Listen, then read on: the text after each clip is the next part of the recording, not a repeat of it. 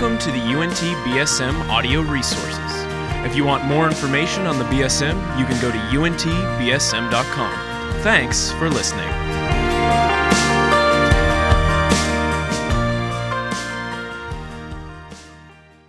All right. Well, it's it's great to be with you tonight, and uh, every uh, every good professor has a handout. So I actually prepared a handout for you tonight um, on what I'm going to talk about.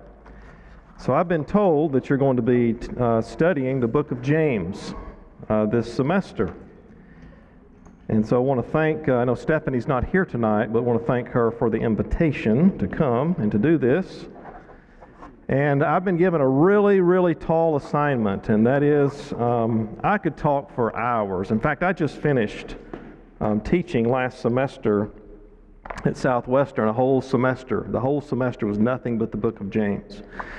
And so I've been asked to give you an overview of the book in about 20, 25 minutes. So that is a, that's one of the hardest assignments that I've ever had in my life because I could literally talk about this book uh, for hours. But I just want to talk a little bit about, uh, about the book and uh, what to look for in the book. And you have a, a plan laid out uh, for the semester to study this book. And it's only five chapters, so you know, this would be a great opportunity for you, uh, maybe to set a goal for yourself, maybe every day or every two days, just read through the book of James. Just read through it over and over and over again. Because when you do that, you begin to see things, uh, you know, new things pop up, and you begin to think about, you know, what is this saying? And um, just reading it, uh, reading the text over and over again would be something that you could do because you only have five chapters and you have the whole semester to do this. So, as we, as we talk about the book of James and, and kind of give an overview, uh, it really is, um, you know, uh, quite the challenge to, to kind of summarize uh, the book. But I want to talk very briefly about um, the author of the book, the audience of the book, and the text. What kind of book is this? And then I want to talk uh, with you about, um, you know, what is the overarching major theme of the letter? What is the emphasis of this book? And what are some things to look for as you go through this book this semester and take it um, one section at a time? And so I've kind of given you something to look at and some reminders to myself about uh, what uh, the kinds of things I'd like to talk about. So, to state the obvious, this is a letter. It is the letter of James. It is an ancient letter, um, which means it has an author and it has uh, an intended audience. And just as all ancient letters would typically do, they would, the author would identify himself and then he would also identify his audience. This is called the salutation. And Paul's letters begin this way. Uh, Paul identifies himself and he identifies the church uh, to which he is writing. And, and James is also an ancient letter. And so you see in the very first verse, um, the author identifies himself and then he also identifies his, uh, his audience. So tradition ascribes the authorship to James, the brother of Jesus, and the leader of the early church in Jerusalem. And I've given you a couple of references that, that, you can look at at some point, some other time. But in the book of Acts, uh, also in Galatians, this James is, uh, is mentioned. Um, he was a, a very well known figure, he was um, an authoritative figure. Uh, he was um, the leader of the church in Jerusalem, and this is where everything began. This is where the whole thing started. And so he was, uh, he was very well known. He only identifies himself, however, as James, a servant of God and of the Lord Jesus Christ. He does not identify himself as the brother of Jesus, but simply as a servant of God and of the Lord Jesus Christ. The audience is written to, according to verse 1, the 12 tribes in the dispersion. Now, what in the world does that phrase mean? Well, this likely refers, it's, a, it's actually a Jewish phrase. It likely refers to Jewish Christians scattered outside of their homeland due to persecution. Um, if you later have a chance to look at uh, the book of Acts, chapter 11, verse 19, uh, it mentions there that uh, there were those who were scattered because of persecution, and they preached the gospel to Jews. And so there were these Jewish Christian, Jewish believers in Jesus, Jewish Christian um, congregations scattered outside of the homeland, outside of Palestine. And so this is the, uh, this is the audience. Uh, the letter was intended for several communities, and there is little to suggest a specific occasion. Now, what do I mean by that? Well, if you read the letters of Paul, um, Paul is writing to individual churches. So, 1 Corinthians, he's writing to the church at Corinth. Philippians, he's writing to a church at Philippi. Um, uh, Colossians, he's writing to a church at Colossae.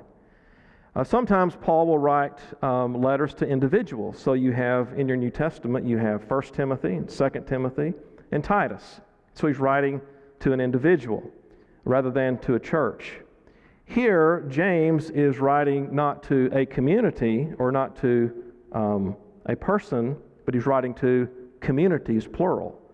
Uh, this is, uh, some refer to this letter as a diaspora uh, letter um, a letter that, uh, that was encyclical. In other words, it was intended to be circulated and read by many different Jewish Christian communities. I have a quote for you on the handout. Uh, this is by a well known New Testament scholar over in Europe, Richard Bauckham. He says this James addresses not specific but typical situations, such as he knows it is quite likely his readers in many parts of the diaspora might encounter and he rebukes typical failings, such as he might think likely to occur in many Jewish Christian communities in the diaspora. So, in other words, um, this is intended for several communities. There's nothing to suggest a specific occasion, but these are the kinds of things that he knew as the leader of the church in Jerusalem, writing a pastoral letter um, to Jewish Christian communities outside the homeland, these are the kinds of things that would occur and were very typical. For this reason, James uh, has a very, it, it resonates. It, it's very, um, uh, the kinds of things that you read in the book of James are the kinds of things that we continue to experience in our day. And so someone can sit down and read the book of James and it just jump, the words just jump off the page. It just seems to apply because uh, these are the kinds of things that we all uh, tend to encounter. So the next thing on the handout is the text. What, what kind of writing is this? I mean, how, how would we describe the text? And I actually kind of put this together just this week. I thought about this. How could I describe what the text of James is? So one might describe James as wisdom literature. Now, wisdom literature is that kind of literature that's timeless, it's proverbial. It, it's uh, it, a, a, a, wisdom saying is something that has application for all places at all times. And James has sometimes been called the wisdom literature of the New Testament. In the Old Testament, wisdom literature would be books like the book of Proverbs um, or the book of Ecclesiastes. Some, some of the Psalms are actually wisdom Psalms, just timeless truths that seem to apply in every place uh, and to all people. So one might describe James this way it has this wisdom flavor to it. In fact, in the very center of the book, chapter 3, verses 13 to 18, he actually talks about wisdom. And that actually kind of sits in the center of the book, uh, I think, uh, for, a, for a structural reason. So you might describe James as, as wisdom literature that is indebted to the teaching of Jesus. One of the remarkable things about James is that he never quotes Jesus. He comes very close at one place in chapter 5, but he never quotes Jesus.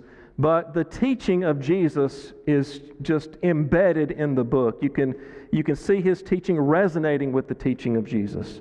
And, uh, and this would, of course, make sense for someone who um, was the half brother of Jesus.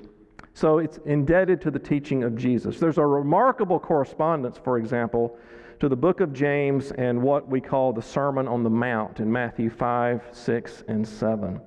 Remarkable correspondence. So one might describe this book as wisdom literature indebted to the teaching of Jesus with a strong orientation toward, quote, the end. Now, the fancy theological word for this is eschatology. Uh, eschatology comes from a Greek word eschatos, which means the last things. And so James has this strong orientation toward last things. Uh, judgment, the final judgment, is a theme that runs through the book of James. I've given you a couple of, um, of references here that you can look at. For example, the book begins uh, in this way kind of a strange way for the book to begin. I guess you'll begin looking at this next week. The book begins with Count it all joy, my brothers, when you meet trials of various kinds. Now, isn't that a strange way to begin a letter? Just all joy. When you fall into trials of many different kinds, count it all joy. So, how can the believer count it all joy? What's the basis for that? Well, he says, For you know that the testing of your faith produces steadfastness or perseverance. And let steadfastness have its full effect that you may be perfect and complete, lacking in nothing.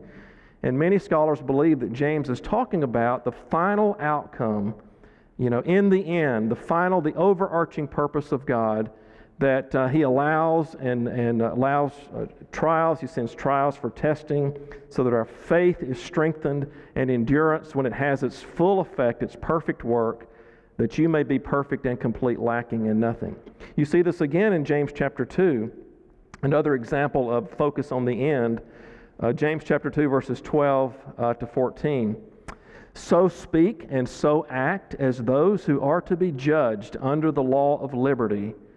Judgment is without mercy to the one who has shown no mercy. Mercy triumphs over judgment. So speak and act as those who will be judged. So a focus on the end. And one other example would be chapter 5, verse 11, the only place in the New Testament where Job is mentioned. Job is also an example of wisdom literature.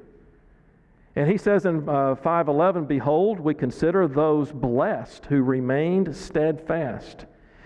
You have heard of the steadfastness of Job, and you have seen the purpose of the Lord. Now, in Greek, that word purpose is also a word that could be translated end. You have seen the end of the Lord, how the Lord is compassionate and merciful. And so, if you know the story of Job, uh, James is reminding his readers that you've heard of Job, you've heard of, of, um, of his, uh, how he remained st- uh, steadfast. And if you read the story of Job, he went through unbelievable suffering, unbelievable trials. But in the end, God restored Job. In the end, God proved to be merciful and compassionate. And so, uh, and so James is saying we learn something about, um, about life and about trials and about suffering by looking at the story of Job. So, one of the things you could look for as you're kind of studying the book of James and reading the book of James is look for places where he emphasizes the end, the outcome, the final outcome of all things. Uh, tonight, the musicians were talking about that, about uh, we're, we're looking toward the end, the goal, when God will wrap everything up, and, uh, and, and, and there will be judgment and salvation. All right? Now, I've often told my classes if I only have one shot at teaching the book of James and giving an overview, there's one passage that stands out and one that I would go to. So let's go to that now, and you have it on your handout. Um, and that is the end of chapter 1, James chapter 1, verses 26 to 27. The overarching theme of the book of James can be summed up in the word obedience. Obedience. I noticed on the heading here on the, uh, on the screen faith that does what? That works. Faith that works. Obedience. The overarching theme of obedience is apparent throughout the letter in the many different topics that James raises.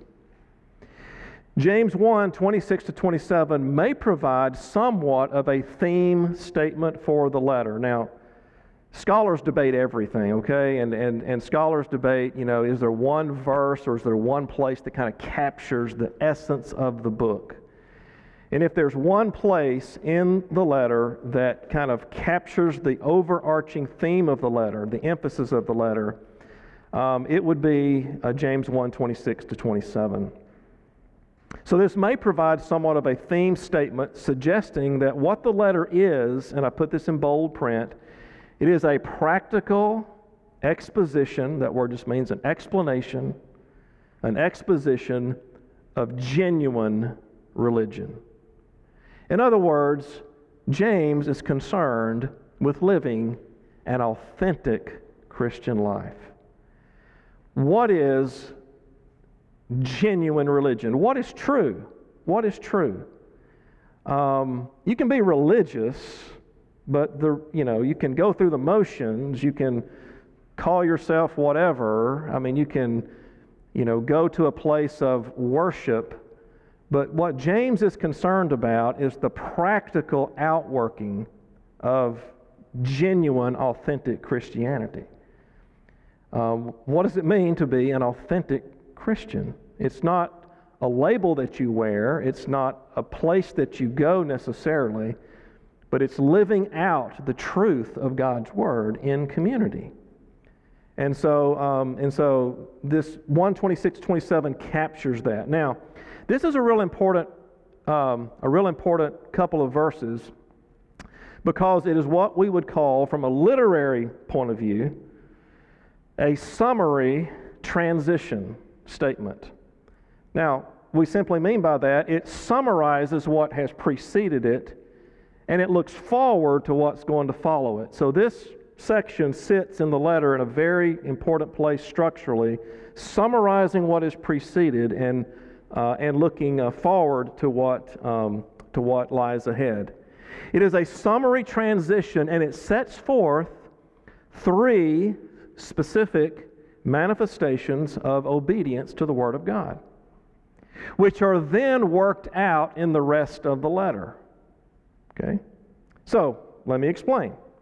Notice, for example, the emphasis on obedience in the, in the verses that immediately precede 126 to 27. So, if you have a Bible, um, you can look at 122, but if not, I'll read it for you. Well, you have it on the handout here. 122 uh, says this But be doers of the word, and not hearers only, deceiving yourselves. Actually, there's, a, there's an emphasis. Uh, here's another thing to look for. In chapter 1, James says three times, Don't be deceived, don't be deceived, don't be deceived. So, self deception's a powerful thing, isn't it? Be doers of the word and not hearers only, deceiving yourselves. For if anyone is a hearer of the word and not a doer, well, he's like a man who looks intently at his natural face in a mirror. He looks at himself and then he goes away. And at once he forgets what, he's, what, he, what he was like. But the one who looks into the perfect law, and this phrase perfect law is another way to describe the Word of God. The perfect law, the law of liberty, the Word of God brings freedom brings freedom. It's perfect and it brings freedom. The one who looks into the perfect law, the law of liberty, and perseveres or remains there, being no hearer who forgets, but a doer who acts, he will be blessed in his doing. So notice the emphasis on obedience, on obedience. All right? So 126 to 27 gives three specific examples of obedience. Okay, James doesn't leave us wondering, well, what does it mean to do the word? What does it mean to be a doer of the word and not a hearer only? What, you know, what does it mean to remain in the perfect law? So James gives us three specific things. Let's look at it. Um, if anyone thinks that he's religious and does not bridle his tongue but deceives his heart, there's the word deceive again this person's religion is what? Worthless. Is worthless. If anyone thinks he's religious but can't control his tongue, he deceives his heart, and this person's religion is worthless. Religion that is pure and undefiled before God the Father is this to visit orphans and widows in their affliction, and to keep oneself unstained from the world. So, how might we summarize these three things? I've given them to you on a bullet point there. Genuine religion has something to do with our speech and what we say. Did you know that in the book of James, he has something to say about speech in every chapter of the letter? Every chapter. If you go back a little bit in, uh, in, verse, in chapter 1, verse 19, he says this Let every person be quick to hear, slow to speak, slow to anger, for the anger of man does not produce the righteousness of God. James spends a lot of time on this in chapter 3. Chapter 3, verses 1 to 12. You probably have that set aside for one night. Um, the incredibly destructive power of the tongue, of speech. Speech can destroy people. Uh, speech can be incredibly uh, destructive. Speech can be incredibly good and beneficial. And so James spends a lot of time, and this is, this is wisdom literature. If you read, the, read Proverbs, Proverbs has a lot to say about our speech, about what we say. Uh, it's hard to control the tongue, isn't it? In fact, James will say in chapter 3 it's impossible for, for humans to control the tongue. Um, and, uh, and so we all know that's true, isn't it? We say something, oh, we wish we could get it back because we said something and it's so hurtful, it's so painful, and I wish I hadn't said it, you know. So James has a lot to say about the tongue. Genuine religion, gen, genuine Christianity uh, is manifest in the way that we, uh, the way that we speak to people. Uh, and the second thing that I put on the bullet point is mercy and compassion toward others. Mercy and compassion toward others. Uh, this is, this is uh, from the statement to visit orphans and widows in their affliction. Orphans and widows in the ancient world were those people who really um, depended upon others. They had no way to take care of themselves. And so, um, mercy and compassion toward others becomes a major, major theme in the book of James. And then the last one to keep oneself unstained from the world. Unstained from the world. So, this theme of the world, and the world is that which is opposed to God um, that which is hostile toward God.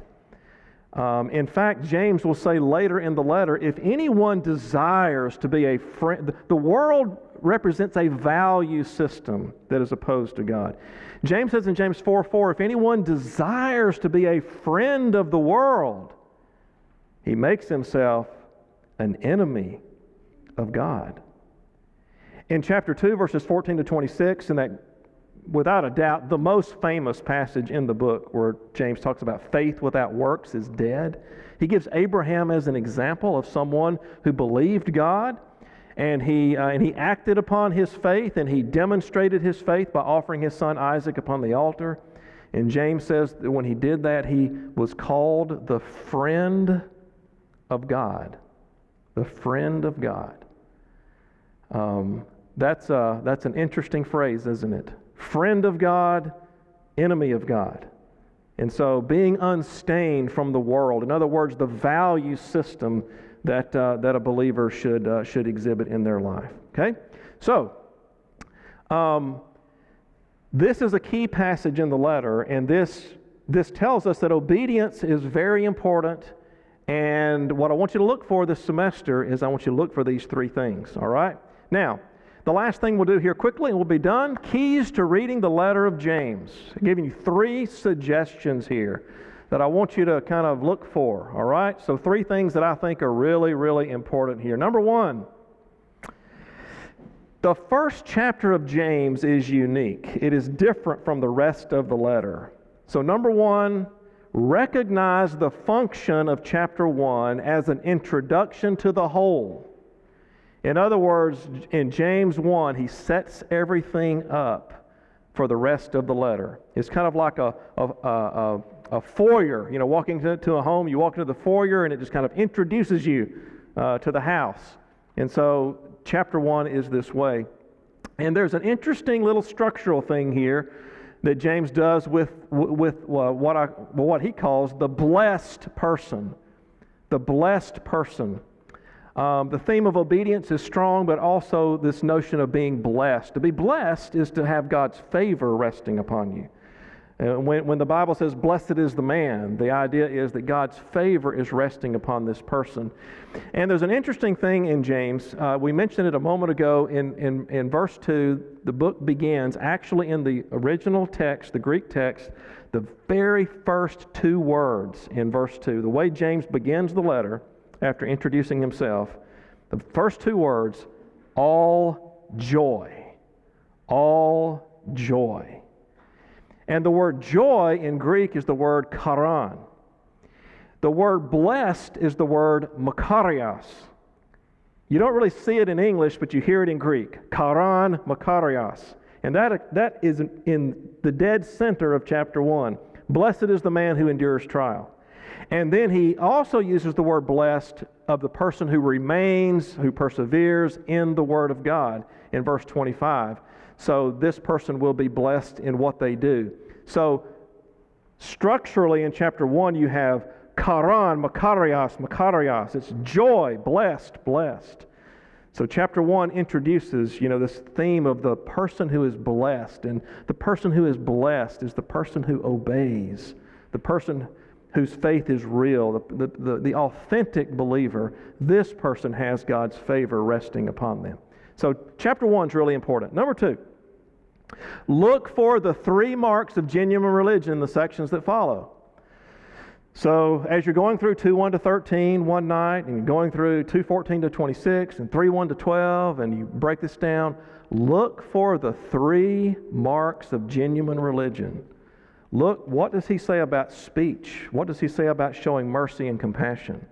What does he say about being uh, stained by the world or keeping yourself unstained by the world. Look for those three themes. You'll be amazed. You'll find those three themes popping up everywhere in the letter if you'll look for them. And then the last thing read James through the lens of the double love command found in the teaching of Jesus. Now, I could take another hour or two or three and talk about this, but I'll just simply say this